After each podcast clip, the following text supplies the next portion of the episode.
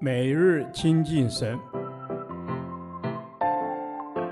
唯喜爱耶和华的律法，昼夜思想，这人便为有福。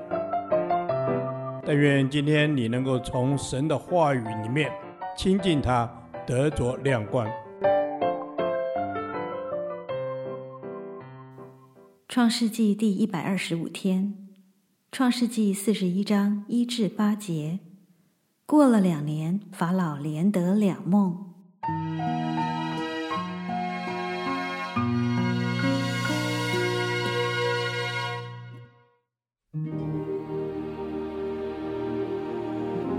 过了两年，法老做梦，梦见自己站在河边，有七只母牛从河里上来，又美好又肥壮，在芦荻中吃草。随后又有七只母牛从河里上来，又丑陋又干瘦，与那七只母牛一同站在河边。这又丑陋又干瘦的七只母牛吃尽了那又美好又肥壮的七只母牛，法老就醒了。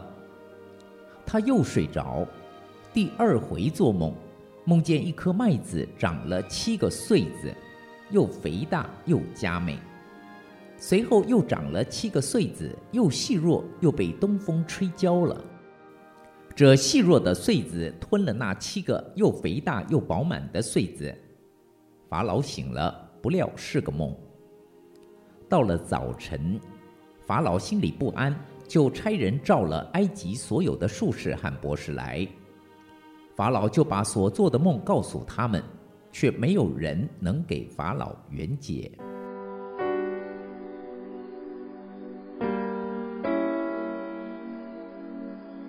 过了两年，法老才做梦，这是上帝的旨意。上帝要约瑟在漫长的两年中学会专心等候的功课。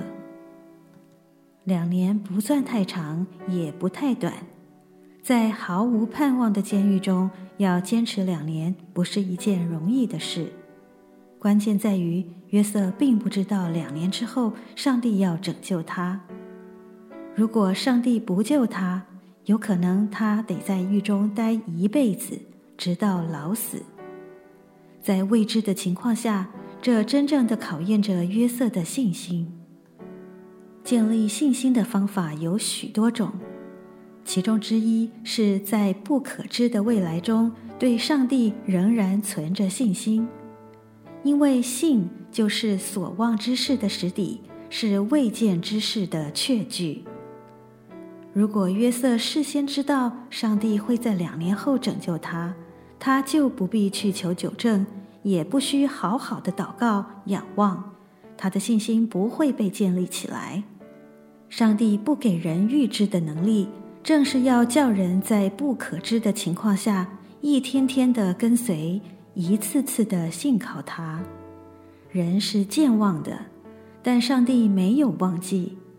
纠正的忘恩负义，使约瑟寄望于人的幻想彻底破灭，从而对上帝产生绝对的盼望、依靠与敬畏。法老梦见自己站在河边，这河是指埃及境内的尼罗河。尼罗河水的涨溢直接关系到埃及农业的收成。据说，如果尼罗河每年只涨十二肘，埃及就要因旱灾而颗粒无收，长十四肘可望丰收，长十五肘是大丰收年，但若超过十六肘，将遭水患。牛是埃及上等家畜的代表，麦子是埃及主要的农作物。法老所做的两个梦都涉及国计民生。梦境中提示的是凶险的预兆，但个中奥秘无人知晓，这使得法老心里不安。法老的梦说明了上帝工作的一种方式，就是上帝介入人的生活中。有的时候，我们觉得一切都没有希望时，忽然上帝介入了。有的人喜欢上帝的介入，有的人不喜欢。马拉基书三章一节说：“万军之耶和华说，我要差遣我的使者在我前面预备道路，你们所寻求的主必忽然进入他的殿。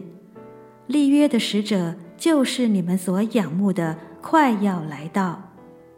我们是否喜欢上帝介入我们的生活中呢？谢谢你，我主，谢谢你愿意介入我生命中的每一件事。愿我的一生学习单单仰赖你的引领，以你的信实为粮。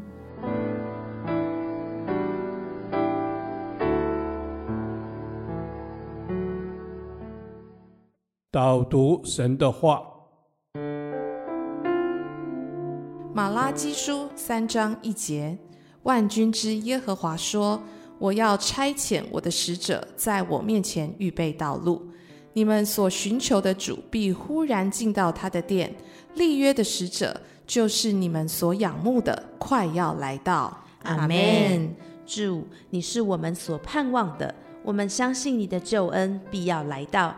谢谢你如此的爱我们，差派使者先预备道路，也预备万民的心，让每个人都有机会接受你的福音。阿门，哈利路亚，赞美主！你让每一个愿意的人都有机会能够听见福音。我们向你献上感谢，主啊，你为我们预备了救主耶稣来做王。主，我们宣告，耶稣要成为我们的救赎主。他赐下生命，也引领我们，让我们找到生命的出路。主耶稣，我们要来赞美你，我们要紧紧的跟随你。阿门，阿门。是的，主耶稣，我们要紧紧的跟随你。主要是的，我们所爱的主，是我们一生所追求、所寻求的。主啊，谢谢你，我们相信你喜悦我们专心的寻求你。主要因为圣经上说，当趁耶和华可寻找的时候，要来寻找他，因为一心寻求他的人，什么好处都不缺。谢谢神，必与我们同在同行。阿门。感谢神，一心寻求你的，什么好处都不缺。我们所寻求的主必忽然进入他的殿，因此我们要警醒，时时把神的话刻在心板上，遵行主的道。神已经与我们立约了，他的明光要照耀我们，并且有极大的恩福要赐下。主的应许永远不会改变，阿门。是的，主耶稣，你的应许永远不会改变。你是与我们立约的神，是我们所渴慕的。主耶稣，我们等候你。我们要为那失丧的灵魂祷告，愿圣灵帮助每一个失丧的灵魂，能够开启心来听见你的话。谢谢主，我们将的祷告奉耶稣基督的圣名求，阿门。耶和华，你的话安定在天，直到永远。愿神祝福我们。